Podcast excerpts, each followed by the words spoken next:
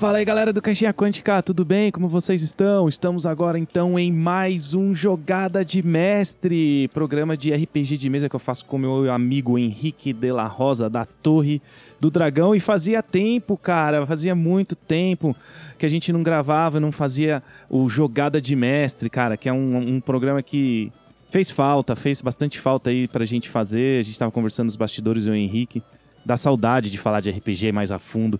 E aí, Henrique, como é que você tá? Tudo bem, cara? Fazia tempo, hein? Pois é, Jota. Fala, galera que tá ouvindo Jogada de Mestre mais uma vez. Estamos de volta no ao vivo e no formato gravado também, depois de meses de reformulações e novidades que foram acontecendo aí, especialmente na Torre do Dragão. No JP tá mestrando um monte de mesa, um monte de campanha, tem um monte de coisa legal rolando. Estamos lá na Encounter Board Games, né? Nossos queridos parceiros aqui de São Paulo e tivemos uns meses bastante agitados, mas estamos de volta ainda bem. Tava com muita saudade de gravar o programa, de bater esses papos e tinha tantos, tantos assuntos que já tínhamos né, guardados e discutido é, e conversado aí pra gente discutir no programa. É, e finalmente é muito bom estar de volta e poder botar a mão na massa. É isso aí, recadinhos rápidos aí, se você quiser apoiar o programa, quiser apoiar o Caixinha Quântica, é apoia.se barra Caixinha Quântica ou arroba Caixinha Quântica no PicPay. Se ajuda bastante aí a gente manter as coisas, manter aí essa, essa criação de conteúdo que não é nada fácil, você vê, né? A gente até ficou, não teve um hiato aí do Jogada de Mestre, né? O podcast Caixinha Quântica continuou. Mas com essa transição aí, né, Henrique? Vocês entrando lá na, na Encounter Board Games, a gente mestrando, vocês mestrando, eu também mestrando, assim. É, é, eu tô com duas mesas, é, né, duas campanhas ali periódicas, mas entrava ali umas one shots para mim também, né? Então me tomava bastante tempo de ter que preparar a aventura, né? Ler e.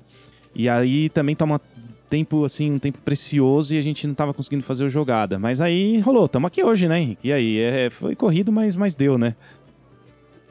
Não, é bom demais e, e às vezes é necessário né, ter alguns intervalos aí, mas estamos de volta. E não estamos de volta apenas hoje, estamos de volta com uma série nova, né, Jota, aqui no Jogada de Mestre. É, exatamente, isso é uma coisa que é legal de falar. A gente nesse, nesse ato aí, a gente já tava com a ideia antes, a gente até tentou, né, um, um, programa que a gente falou sobre exploração na RPG, talvez a gente até repita ele para ficar certinho na série, não sei. Mas a gente tava conversando, né, eu o Henrique, e, e, aí a gente resolveu fazer uma série de estilos de RPG, né? Então a gente vai falar dos estilos de jogo, como que, que esses estilos funcionam dentro de uma mesa, dentro, né, das mecânicas do RPG de mesa.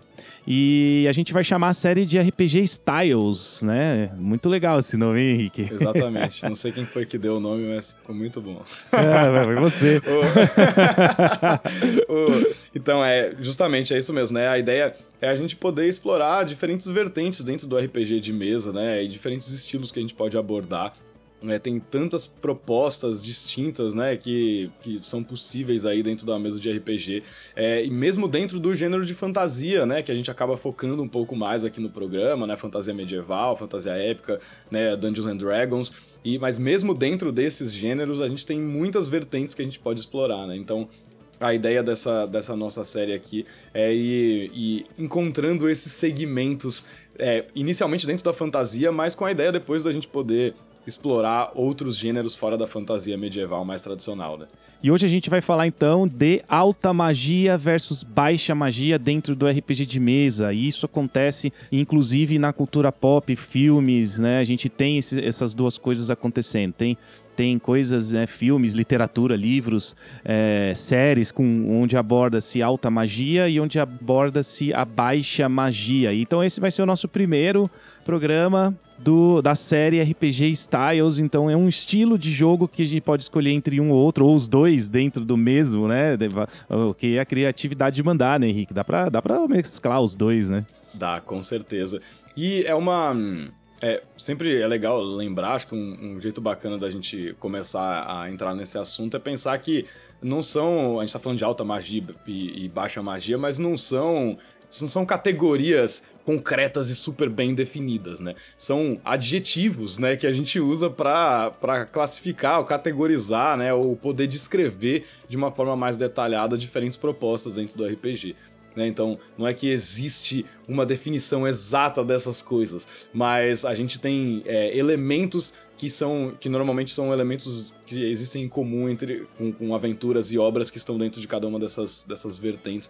Então é um pouco da gente tentar né, procurar essas referências e encontrar quais são esses elementos, né? Quais são essas diferentes características dentro da fantasia. Né? Então é, é algo um pouco abstrato, mas que a gente vai tentar delinear e categorizar de uma forma que facilite a compreensão aí, né? E não só dentro da, do RPG de fantasia medieval, né? Dá para ter uma abordagem mágica dentro de outros estilos de RPG. Às vezes até é, é, tecnologia, né? Às vezes uma tecnologia muito avançada para um povo, para ele é uma magia, né? Você, ele não consegue entender, então tem esse lance também que pode ser legal de, de abordar. Acho que cabe um pouco aqui dentro do, da pauta do nosso programa hoje, né? Esse tipo de, de abordagem. Mas é claro que, né, o carro-chefe aí da magia, tanto a alta quanto a baixa magia, aquela questão, né, de, de, de é, sorcerers, wizards, né, ali os casters, né, os famosos casters, tem uma palavra em inglês e tal, mas lançadores de magia em geral. Conjuradores. Conjuradores. Né? Eles fazem parte e nasceram de, claro, do estilo de RPG de mesa de medieval, né? Então a gente tem, falando de DD aí, que é o maior RPG do, do mundo, né? Eu sempre falo isso nos programas. Como é que você falou no último? Não adianta chorar, não adianta, não adianta, não adianta tirar, jogar as calças no chão e pisar em cima. Falei, tá até, é, um, é um Reels até, tá lá no. E pior que veio na hora, né? Eu lembro desse dia que a gente tava gravando, é. eu tava falando aí, falando do D&D quinta edição, e não adianta chorar, não adianta espernear, você pode tirar a calça e pisar em cima, ele é o maior RPG de mesa do mundo. Vulgo, né, Henrique, a gente vê a procura, né, que tem aí para as mesas, né, as mesas pagas, né, as mesas profissionais ah, sim, pela torre, tanto quanto eu quanto você a gente mestra. Claro, né? Eu até, até tenho sorte, na verdade, porque eu tô mestrando The One Ring também, né? Que na verdade é só. Uhum. Olha eu falando sorte. Só como se o DD, né, não fosse, não fosse sorte, né? O DD quinta edição. Não, claro, mas é, é, é, oportunidade de narrar uma diferente, coisa diferente. uma né? variedade, né? né? Mas as procuras de one shot, tudo, tudo DD quinta edição, né, pessoal? Não tem jeito que é, é realmente é absurdamente procurado esse esse sistema e a gente tem que fazer proveito disso, cara, né? Não é, é uma coisa boa que seja, né? É, e é, um, é a marca que, querendo ou não, é o, é o que move o mercado, né? É, a gente sabe disso, não tem muita, muito jeito, né? É, o que move o mercado, move o mercado de RPG, é o carro-chefe do mercado de RPG. E ele sustenta todas as outros é, pilares de RPG que, né, vamos, sei lá, vamos citar o, o, o Old School Revival, o Renaissance, né, o OSR, ele tá mais vivo do que nunca também, mas foi o D&D, né, que esse o D&D, as edições atuais que foram trazendo, revivendo, as edições atuais que eu digo a evolução das edições, né, 3,5, 4, 5, elas foram revivendo e, e fortalecendo esse pilar, por exemplo, da OSR, e que hoje é tão forte, por exemplo. Então, é, é muita, muitas é, vertentes e variantes do RPG de mesa devem ao D&D quinta edição uma visibilidade, né? Então é importante que tenha, né? Mesmo não se tratando de edição, né? O D&D como um todo, é, a influência toda, né? E toda a, a reverberação né, dos, das temáticas de D&D que está presente em quase tudo, assim, né? Às vezes num grau um pouco maior, às vezes num grau um pouco menor, mas a gente pega outros jogos, né? Até mesmo que tem tem temáticas que se distanciam bastante, por exemplo, Starfinder, né? Um jogo sci-fi, mas é um jogo de sci-fantasy, na verdade, né? Fantasia científica. Então, Sim. É, além do sistema ser um sistema D20, tem aqueles elementos que a gente está acostumado com o D&D, né? Não tem o mago, mas tem o tecnomante. Não tem o clérigo, mas tem o místico. Então, é, são paralelos com esses elementos que a gente já, que a gente já conhece, né? Então, é, é mais fácil, é, até mesmo no tema do nosso programa de hoje, né, de alta magia versus baixa magia, é, é, é interessante, é, facilita a compreensão a gente usar essa referência da fantasia medieval, mas é lógico que isso se aplica para outros gêneros também. É, exatamente. E aí, falando ali um pouquinho do. Vamos, vamos voltar um pouco na história ali, né? Da época do, do Chainmail, né? Da época do, do Gygax, Arneson, quando começou ali os primórdios do RPG de mesa, né? Porque, na verdade, eram adaptações para, para jogos né, de, de war, war game, né? Uhum, jogos de miniaturas. De né? miniaturas, de exércitos. Então eles fizeram ali, resumindo muito assim, eles fizeram ali é, compendiums, né? Eles fizeram ali regras para que. E se em vez de usar um exército, usar um cara, né? Foi, é, foi assim que começou, né? Que nasceu e eles acoplaram isso. DD, na verdade, antes de, de ser o DD, ele era um, um um acoplava ali num wargame lá e você jogava com um cara. E aí, a partir daí, avançando um pouquinho mais, a gente tem o D&D, né? O D&D Zero, que hoje é o ODD, né? O original D&D, chamado de ODD. Você tem as classes que, que são as casters, né? E aí elas, elas entraram ali e são classes que é, é raça barra classe, não é igual é hoje, né? Que é separado, uhum. né? Então você tinha o mago, e o mago era o mago, ele soltava magia. Você tinha o clérigo, o clérigo era o clérigo, ele soltava magia. E você tinha o elfo. O elfo também, se não me engano, também tinha acesso a algumas magias. Sim, ele é um, um híbrido, né, de personagem marcial com conjurador, né? Então, ele é o Tá, ele tá no meio do caminho entre o guerreiro e o mago ali, né? Intermediário, evolui nas duas classes ao mesmo é. tempo, né? É aquela coisa. 1974, né, gente? Vamos, é. vamos combinar que o game design era meio truncado, mas tinha essa ideia, né, de dele ser, já, já ser um personagem híbrido. Que é o que eu, um dos personagens que eu mais gosto de jogar, que é o Elfo, né? Todo mundo sabe disso, sempre falei em vários programas. Uhum não jogo com outro. Baldur's Gate 3, você acha que eu tô com o quê? Tô com uma elfa. Elfo lá. Elfo é, eu tô com uma elfa. Eu fiz diferente dessa vez, porque eu sei. Você fez o Ranger. Não, é que porque tem um ladino lá que aparece lá no meio do jogo, aí para não ficar dois, né? Eu, é como eu já tinha o Early Access, eu já sabia disso, né? Então. É, aí eu peguei uma elfa que eu vou fazer Guerreiro 1 e Maga. Por quê? Porque aí. Olha só! Eu nunca vi você jogando de mago. Não, é a primeira vez. Mas assim, o, Legal, o Guerreiro 1 é para poder usar as armaduras, né? Você tem proficiência com armas e depois deslancha uhum. no, no, nas magias, tá? Só pra dar um. Vira um tipo de Gandalf, talvez, né? Porque sabe lutar corpo a corpo e, e castar magias. Uhum. É aquela ideia do Guiche, né? De você ter um personagem híbrido, né? Conjurador e marcial. E marcial, né? exato. E aí, eu acho que, Henrique, você que, que leu, né? Até ia te fazer essa pergunta. Você que leu o ODD, a gente até chegou a jogar o ODD. É, é. E aí eu queria ver com você. Já entrou, acho que já, já era um esquema de alta magia, né? Já tinha slots de magia já era, acho que o sistema vanciano, se não me engano, não, não sei se era por pontos. Uhum. E acho que, o, eu acho que o RPG, a magia no RPG, acho que ela nasce na alta magia. Você concorda com, com, com isso? Acho que sim e não. Eu acho que tem alguns lados aí dessa, dessa história. Primeiro que é, uma coisa que eu acho que é interessante de pensar a ideia de magia separada da ideia de fantasia. Isso eu acho que é um, uma forma interessante de categorizar ou tentar, né, rotular, entre aspas, as coisas. É, porque a gente pode ter um cenário no qual existe um grau de fantasia alto e um grau de magia baixo. Então, o que, que eu tô querendo dizer com isso?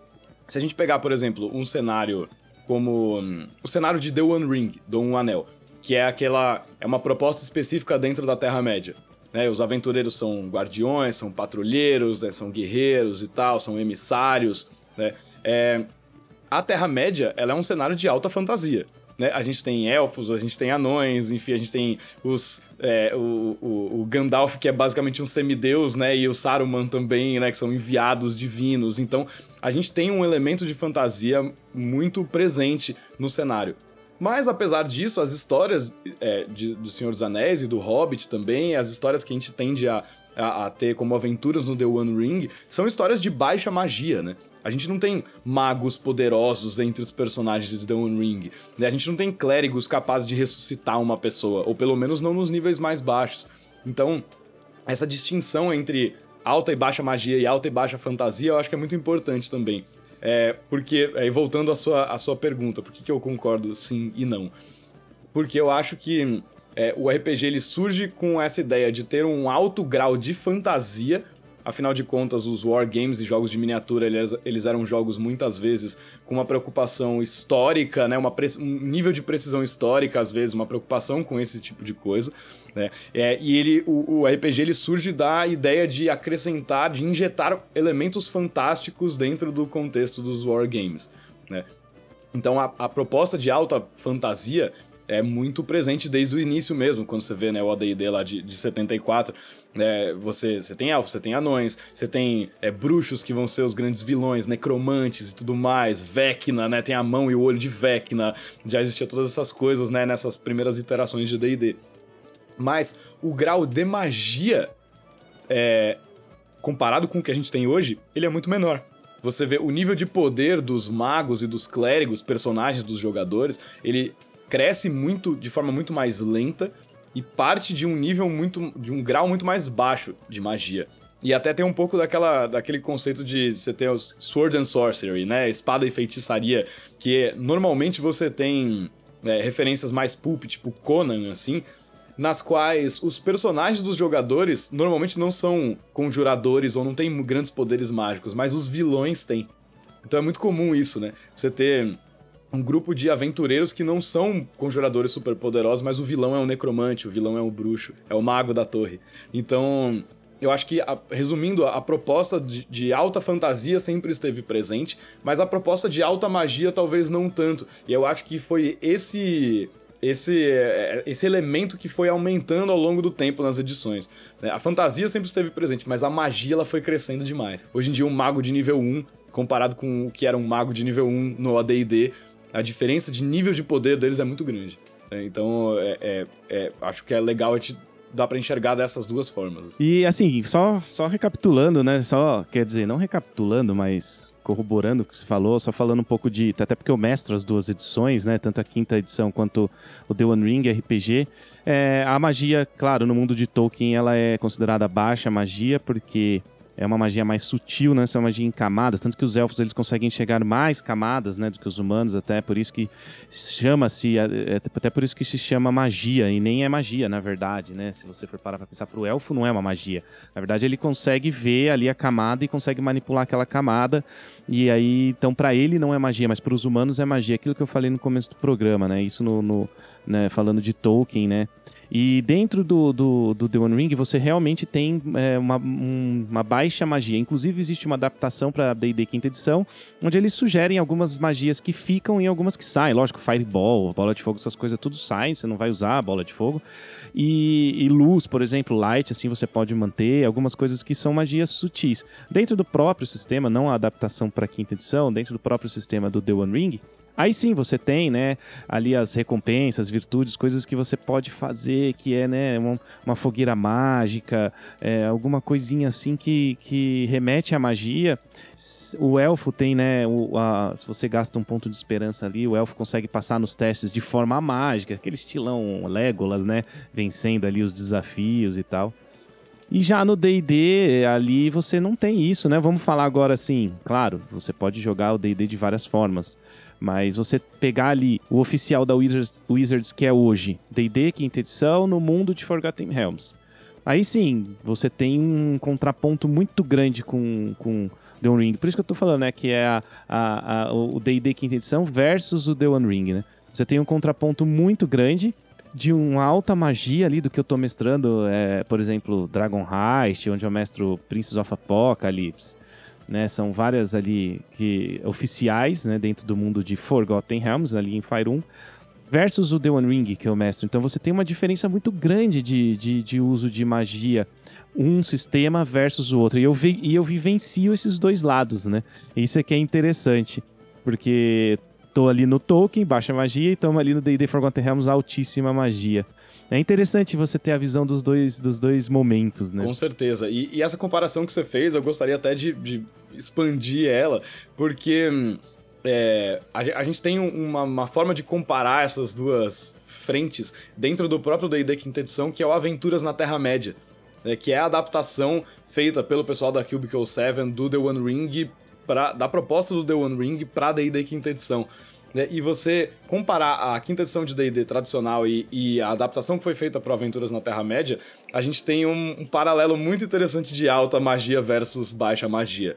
Né? Enquanto no mundo de Forgotten Realms a gente sabe que a proposta é de alta magia, tem muita magia, tem muito item mágico, né? tem, tem Lógico que tem outros cenários que tem ainda mais magia, mas num geral o grau de magia em Forgotten Realms é bastante alto. Né? Mas quando a gente pega o D&D quinta edição adaptado pro Aventuras na Terra-média, as adaptações que eles fizeram nas classes, por exemplo, são uma boa forma de ilustrar o paralelo, a diferença entre os dois.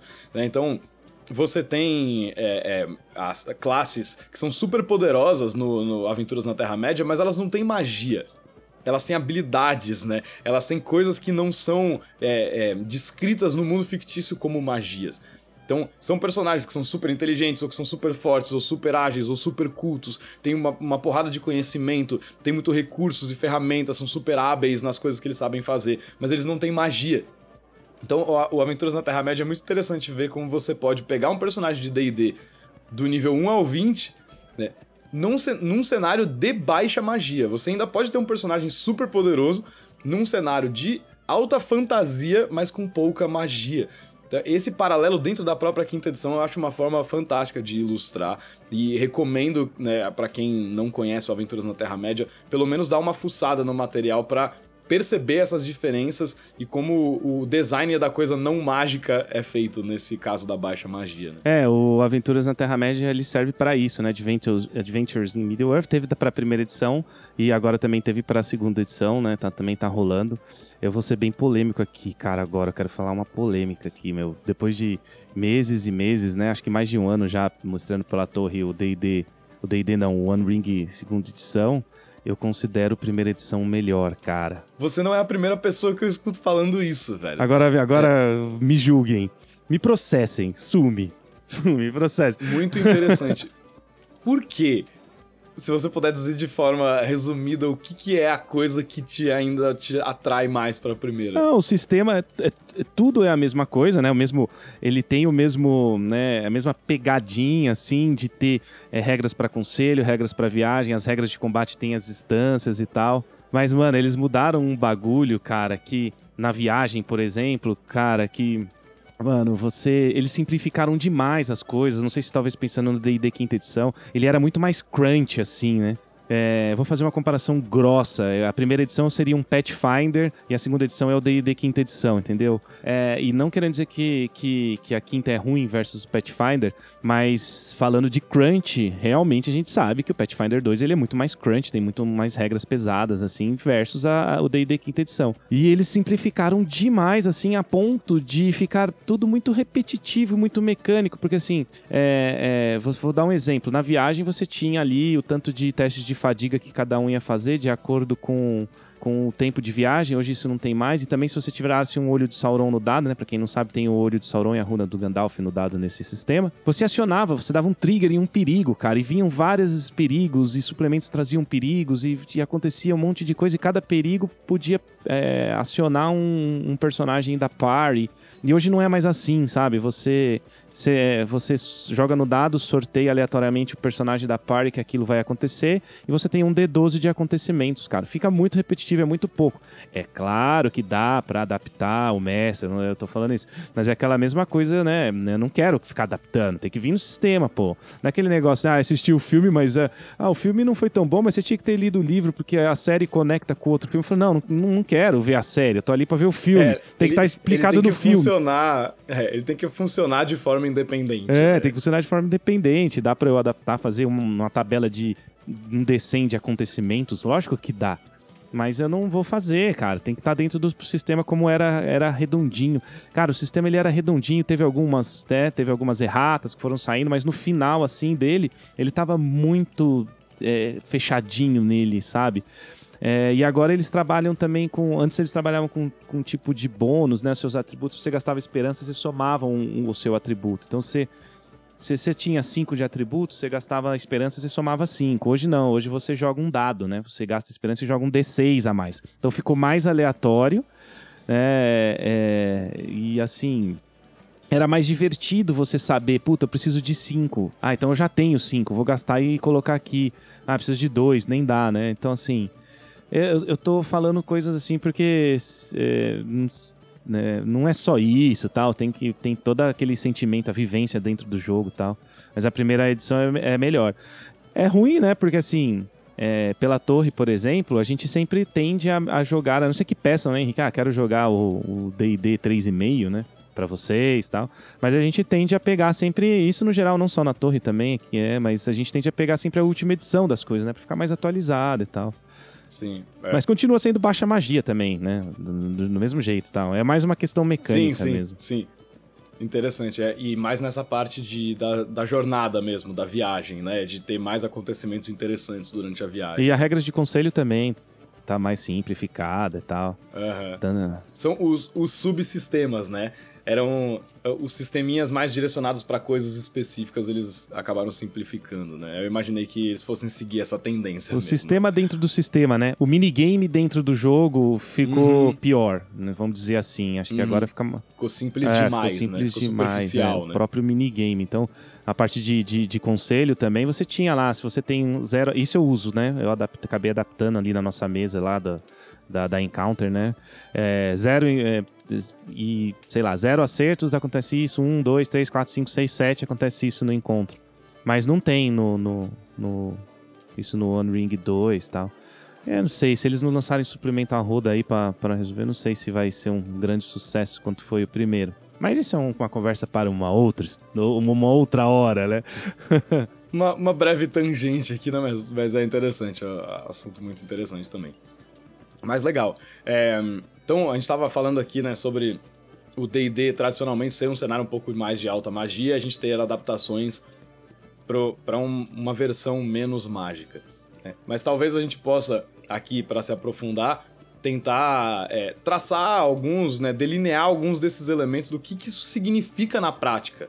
É, o que, que significa você ter um jogo de mais de baixa magia, um jogo de mais de alta magia? Quais são os elementos narrativos e mecânicos, na né? influência narrativa e mecânica que isso vai ter na sua aventura? Então, de repente, esse pode ser um, um próximo passo para nossa conversa aqui sobre alta e baixa magia. Algum comentário sobre esses elementos? É, você tá querendo dizer de mecânica da alta magia e mecânica da baixa magia? Tanto de mecânica quanto de temática mesmo, né? No que que difere, né? O que, qual que é o contraste que existe entre essas duas coisas? Né? É, eu acho que assim, é... vou, vou dar alguns, alguns pensamentos, vou jogar alguns pensamentos no ar aqui. Falando de mecânica, primeiro, a alta magia, normalmente tem-se ali muitas magias dentro do livro, né? Você tem ali um calhamaço dentro do livro de jogador, dentro do Pathfinder, dentro do Starfinder, de um monte de magias de várias classes e tal, e você ali tem um, uma escolha e uma gama de, de magias muito ampla que você pode usar. Agora, você tem. Na, e na Baixa Magia, vou pegar até o Demon Ring como exemplo. Você tem pouquíssimas páginas ali de coisinhas que você pode fazer, tanto que é luz, fogueirinha mágica,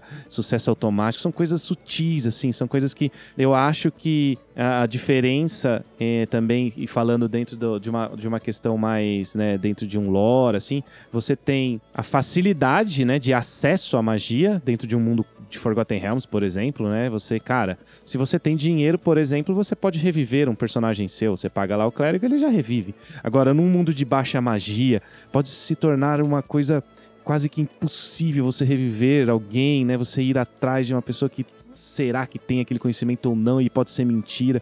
E, e, o acesso à magia acaba sendo mais difícil, o que pode tornar outra. pode gerar e levar a, a quests e, e, histórias e storytelling interessante, né?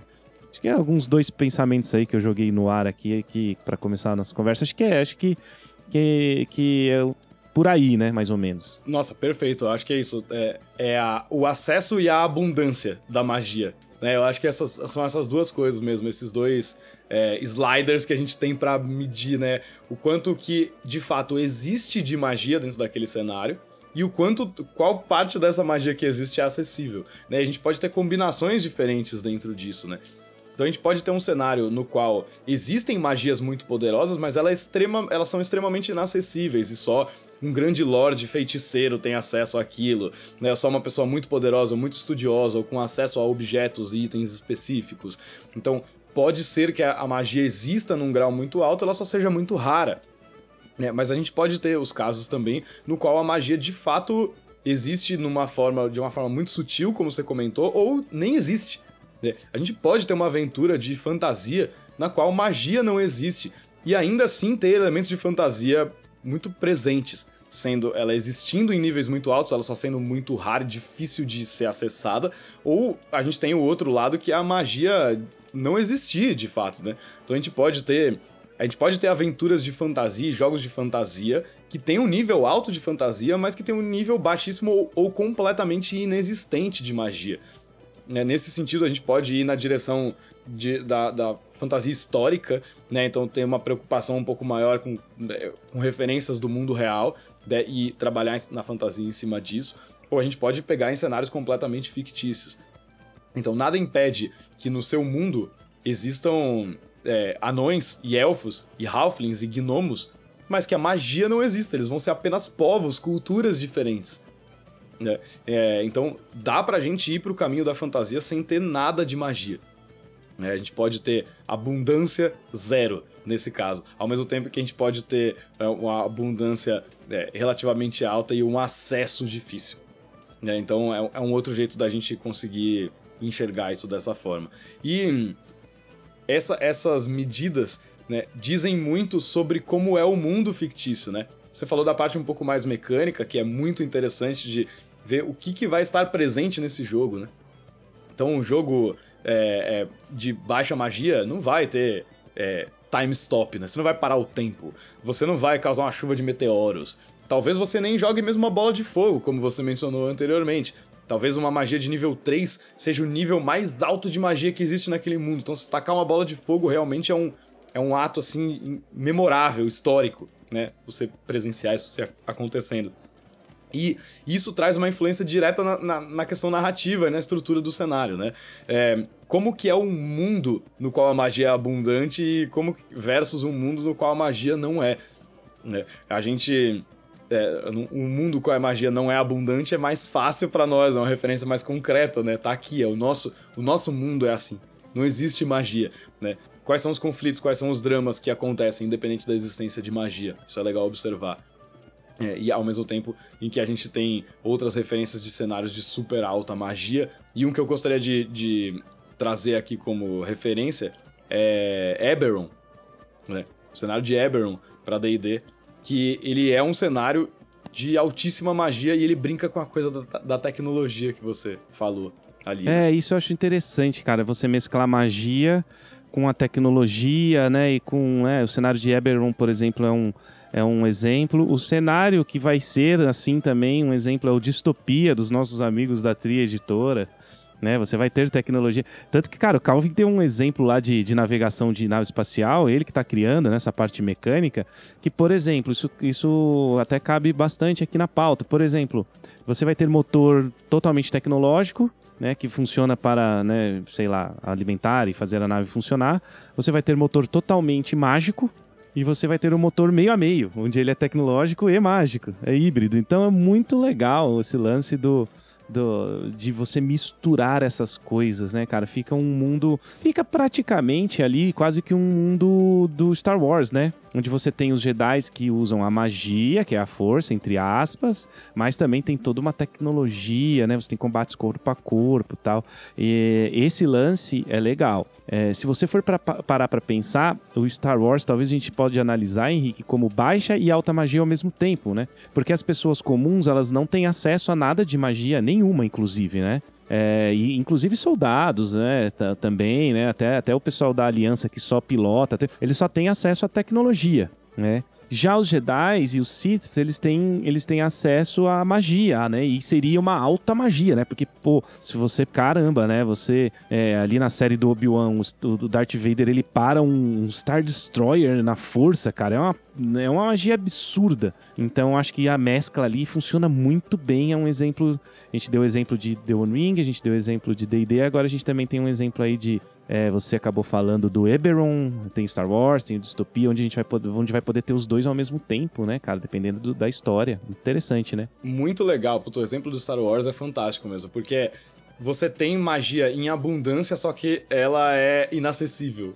Né? Então você tem magias muitíssimo poderosas, só que poucas pessoas conseguem ter acesso a esse conhecimento, né? Porque no final das contas no Star Wars é uma mistura de uma de um talento inato da, da pessoa, mas com treinamento também, né? A gente vê isso nos Jedi. Então, o cara ele tem a força dentro dele, né? Ele, ele, ele tem uma tendência natural a conseguir manipular essas energias, mas ele precisa ser treinado.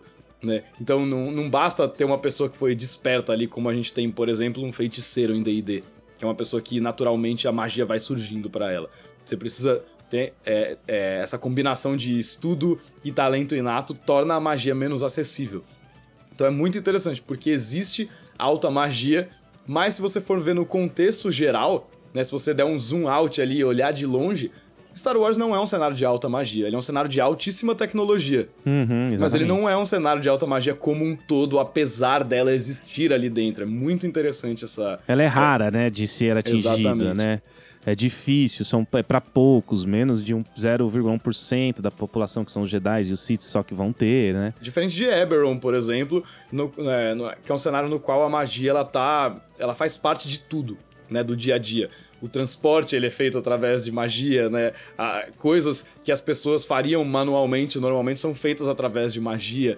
né? existem é, é, uma série de máquinas mágicas. Eles têm essa- um pouco essa ideia dessa coisa híbrida que você falou, né, Jota? Que é, ela não é, ela é meio magia, meio É. tecnologia. E em Eberron isso tá embrenhado em tudo, né? Isso faz parte da- de todos os elementos do cenário. Desde, tipo, governo, estado, né, leis, organização social, o dia a dia das pessoas. Tem magia em tudo.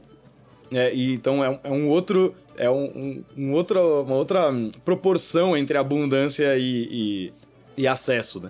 Que a gente tem aí. Então é, é uma coisa que tá muito mais presente na vida de todo mundo. E são magias realmente que mudam completamente a forma na qual. É, é, a forma da estrutura da- dessa sociedade. É só a gente imaginar.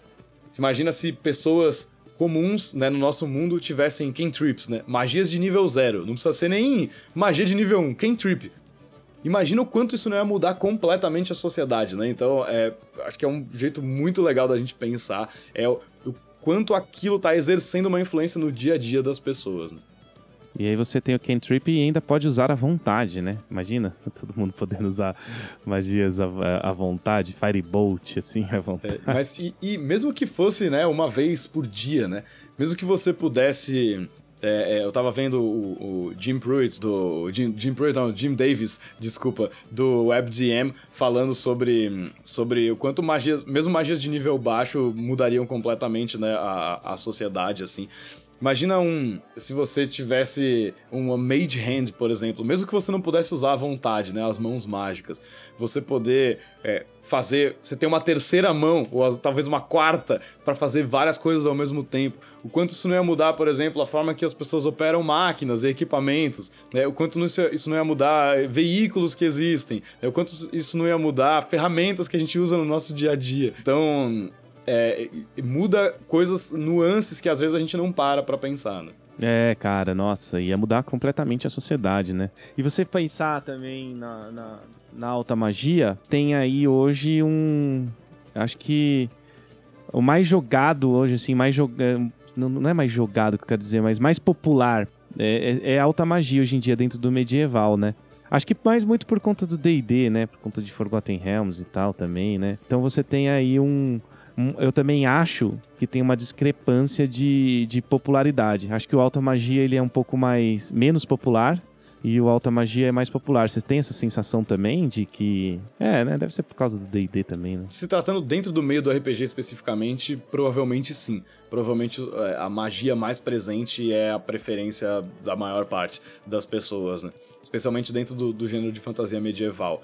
Mas a gente tem outras, outras obras outras vertentes de fantasia que vão para uma linha mais de baixa magia e são muito populares, né? Eu não sei como a gente não citou até agora Game of Thrones, que é um cenário de baixa magia, né? Em muitos momentos ele é até um cenário de baixa fantasia. Se você for pegar o início de Game of Thrones, né, o livro Guerra dos Tronos, o primeiro de todos, e, a- e até o início da série, nos livros seguintes, é, a magia é uma coisa praticamente inexistente, ela é mitológica, né? Tem um, dois personagens que aparecem que tem alguma coisa com um quê mágico ali. A gente sabe que os White Walkers existem, né? Que tem o inverno e essa parada toda. Mas a, a história, por muito tempo, ela não gira em torno disso especificamente. Ela gira em torno das intrigas entre as famílias, das relações entre personagens, das relações de poder que existem ali entre essas diferentes facções. né? Então, é, num geral, é um cenário no qual a magia praticamente não existe. Você poderia mestrar uma aventura de, de, The, One, de, The One Ring, de Game of Thrones, por exemplo, sem absolutamente nenhuma magia. É, com pessoas completamente comuns, assim. É, então, é, é um cenário muito popular, é uma franquia muito popular, e que é tem seus momentos de alta magia e alta fantasia, mas não é esse o coração daquele cenário do mundo de Westeros e tudo mais. Né? É, um, é um ótimo exemplo aí de baixa fantasia sendo mais popular, né? o baixa magia. É, é, Conan, né, eu citei anteriormente também, é um lance que tem essa pegada mais de, de baixa magia, mas, mas eu concordo com você que, no geral, a coisa mais mágica e mais fantástica né, é, tem, atrai mais, ainda mais nos tempos de, de, de, MCU, né, de Marvel Comics e Universal, Marvel Cinematic Universe que a gente tá aí, né, de super-heróis, né? Então a gente, dentro da fantasia medieval, a gente tem um pouco disso do super-herói. Tem alguns grupos de personagens que são vingadores, né? Praticamente, são grupos de grandes super-heróis dos reinos ali. É, então a alta magia é, tá em alta. é, você tem também o Cthulhu, né? Onde você tem os mitos de Cthulhu, né, que seriam acessos, né, coisas mágicas, né. Inclusive os personagens até podem fazer magia, né, se eles, eles vão acessando os mitos, né. Mas na verdade você pode jogar inúmeras aventuras só investigando, né, sem ter nenhuma, mas também uma baixíssima, né. Um exemplo de, ba de, de baixa magia, né, o, o, o Cthulhu, a Call of Cthulhu, né. Com certeza, ele, é, ele é mais um desses exemplos é, que existem coisas sobrenaturais e mágicas, entre aspas, é, de extremo, de poder extremo. Né? Então a gente tem essas entidades, os grandes antigos, os deuses esquecidos, né? a gente tem pergaminhos e tomos perdidos que são capazes de mudar completamente o universo e o mundo e a maneira como as pessoas vivem, de summonar criaturas de outras dimensões. Então tudo isso existe. Mas, um, é extremamente raro. É, dois, são conhecimentos muitas vezes perdidos, né, coisas que vão ser encontradas de forma arqueológica, né, praticamente na, nas aventuras. É, e a terceira coisa que eu acho que talvez seja mais importante é que a magia ela é extremamente perigosa no mundo do, do Lovecraft, né, no mundo do, do chamado de Cthulhu. Você conjurar uma magia, né? Você pegar um tomo antigo escrito na, do idioma do, sei lá, do povo né, de outra dimensão e você tentar acessar aquele conhecimento e canalizar aquela energia, é, seu personagem ou vai ficar louco, ou vai morrer, ou vai ter um trauma para sempre, né? Ou vai ter algum, alguma consequência gravíssima ele vai ter daquilo. Então a magia é extremamente perigosa. Isso é uma forma de você restringir o acesso. É, é interessante. A magia poderosa ela está lá, ela existe mas você está disposto a, a, correr o risco, né, que você precisa para usá-la. Então é uma, é uma restrição muitíssimo severa dentro desse cenário. Assim. Aquele negócio de também, né, da magia tem um preço, né? Então talvez a, as pessoas não usem muito em algum, por, sei lá, não estou nem falando de nenhum sistema, é meio, meio é storytelling mesmo. É, a magia tem um preço, né? Ela causa algum problema em você. Mas acho que o Shadow of the Demon Lord tem isso, talvez. Não sei se, se é esse, eu não tô lembrando, mas que acontece alguma coisa, né, com você assim que você usa magia. Não, não é não. Acho que é o DCC. O DCC, a magia, né, DCC RPG, a magia tem um, um, preço alto e vai acontecendo uma marca no teu rosto, sabe? Então, de repente, a magia se torna. Ela é, é, um mundo de alta magia, mas as pessoas não usam, né? Muito por conta do preço alto a se pagar, né? O hum, Forbidden Lands também, né? O cenário de Forbidden Lands também tem essa característica, né? Para você poder conjurar magias, você tem que gastar pontos de força de vontade. E para que você obtenha esse ponto de força de vontade, você tem que falhar em testes, né? você tem que rolar uns nos dados. É, que, que, saem as caveirinhas, né? Você tem que acumular essas falhas e você tem que aceitar essas falhas, né? E tomar o dano, né? Sofrer o dano, sofrer as penalidades dessas falhas para que você ganhe pontos de força de vontade. Então, é uma maneira de você restringir a magia também. É, o custo é alto para. O custo é altíssimo. Tem magias que são super poderosas. Então, eu tinha um personagem é, é, que era um druida, né, um xamã dentro do nosso cenário ali, e ele podia se transformar em vários animais diferentes.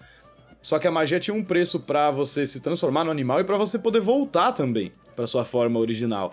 Então, você tinha que calcular né, e ponderar com muito cuidado se valia a pena naquele momento você usar aquela magia.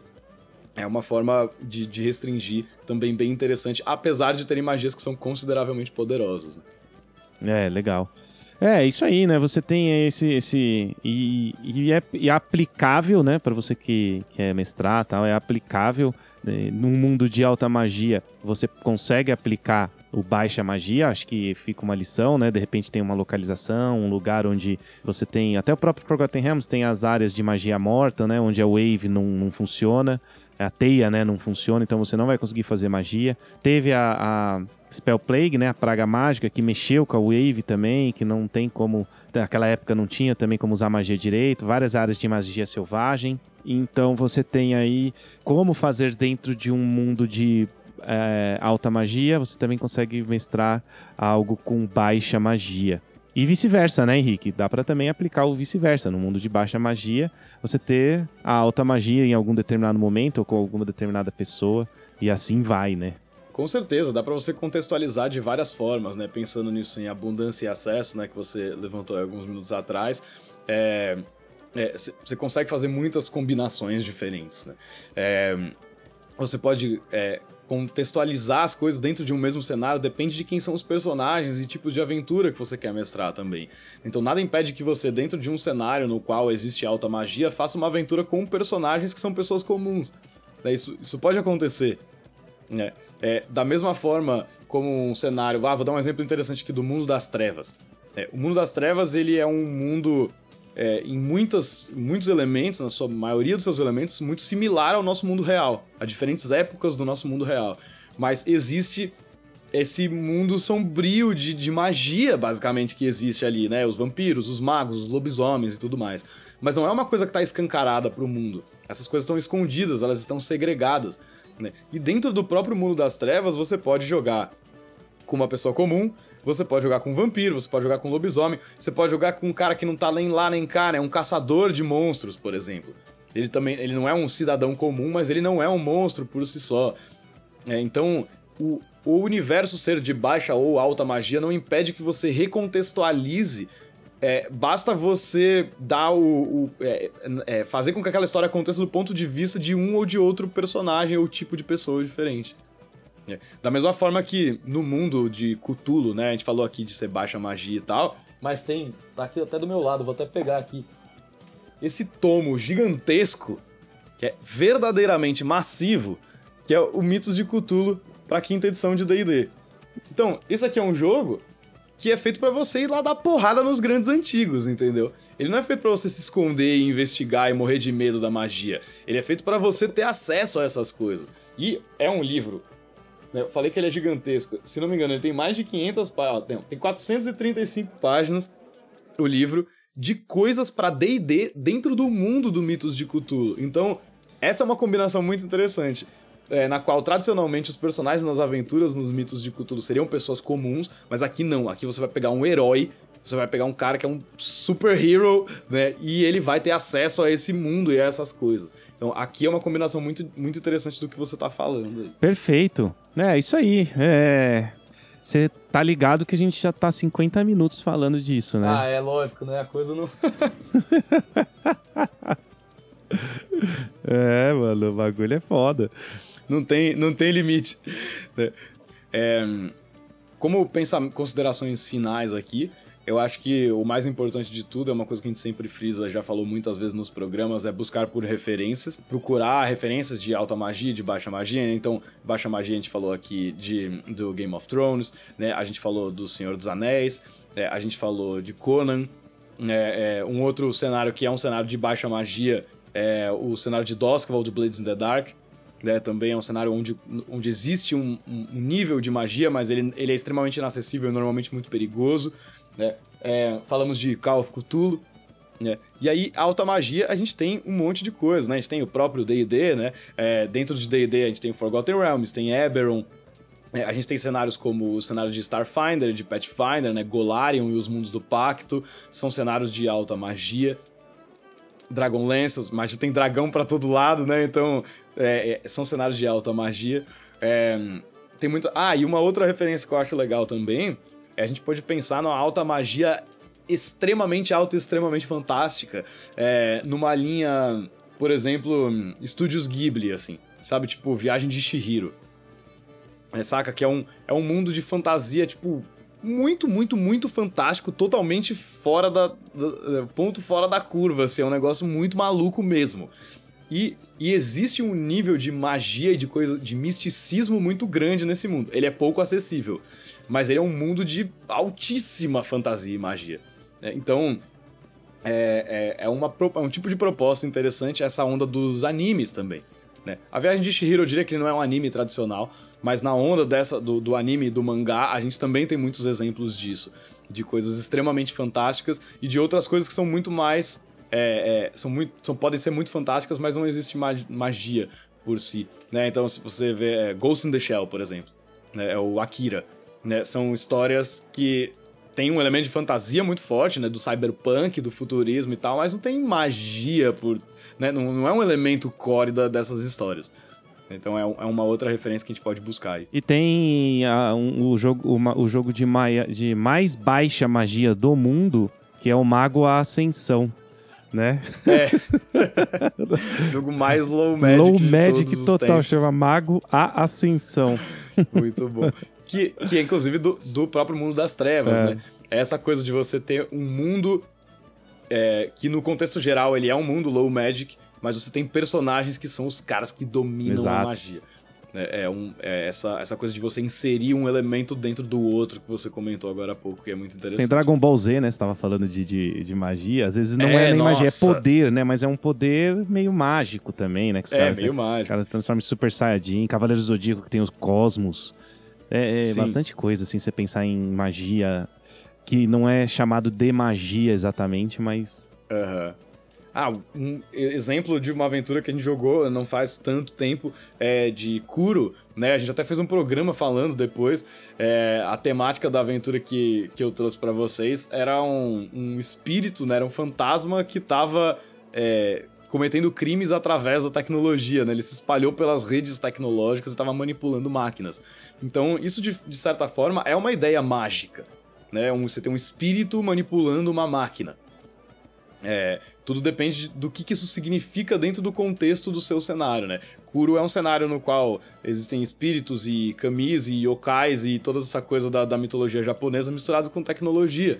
É, é, então é de certa forma mágico, mas não é um cenário de alta magia de forma nenhuma. Os personagens são pessoas normais, né? O seu personagem era um investigador, a outra personagem era uma é, biotecnóloga, né? Então tinha num, é, é tem, tem esse elemento fantástico e mágico, mas num contexto completamente Muito bom, diferente. cara. Acho que estamos chegando ao fim, então, de mais um Jogada de Mestre. Que legal, hein? Passa rápido, né, os programas. 10 anos sem gravar e agora passou tão rápido, 50 minutos. O, tempo tá diferente, né? Tá, rolar, tá rolando alguma magia dos alienígenas, né? Os, reptilianos e tal. Aí, ó, alienígenas, outra coisa que a gente não falou, mas é, um, é um, uma temática de fantasia pelo menos por enquanto, enquanto a gente não descobrir se eles realmente existem, vai deixar de ser fantasia.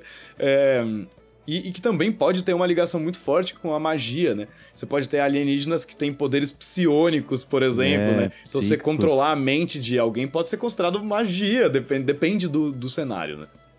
É, então. E aí o tempo tá passando mais rápido, né? Uma magia que eles lançaram aí. Estão chegando. Aqui na Terra. É.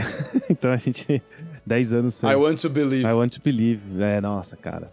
Inclusive, aquela, a gente né, fez aquela viagem lá para Campos do Jordão que, que a gente foi meio maluca, né? Que a gente foi, foi só jantar e voltou, né? E você tava contando dos lances do. do. Do arquivo X, né, cara? Puta, também é um lance que também tem ali a magia, né? A sua certa magia, né? Tem. Tanto que tem capítulos. A gente estava falando disso na viagem, né? Tem capítulos que você tem mistérios das, que não tem a ver com a história principal, mas que tem coisas, rituais, né? Tem muita coisa legal, assim, que. Puta, a gente for levantar aqui também coisas da cultura pop, assim, geek, a gente vai achar bastante coisa nesse sentido. Beleza, pessoal. Valeu, é isso aí. Vamos fechando aqui o nosso podcast. Agora voltando com a série, né, Henrique? Agora a gente vai engatar uma, uma frequência aí, né? Acho que agora estamos um pouco mais aclimatados, né? Com a mudança ali do. Também me envolveu bastante, mais você, claro, né? Acho que te consumiu completamente, mas a mudança para Encounter, mas também me pegou ali também, né? A, a, fase de adaptação, mudança, tal, mesas. Mas agora a gente engata aí a, o RPG Styles aqui no Jogada de Mestre. Aguarde o próximo, né? A gente falou hoje aqui de alta magia e baixa magia. Espero que vocês tenham gostado. Valeu, galera. Quer deixar um recado final aí, Henrique?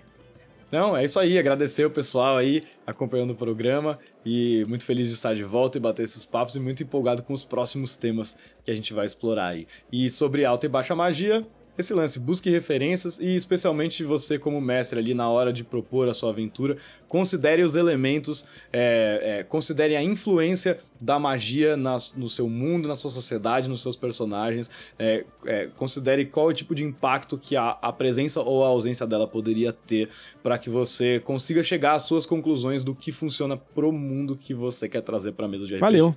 Então é isso aí. Vou ficando por aqui. Um abraço e até a próxima. Valeu, galera. Obrigado.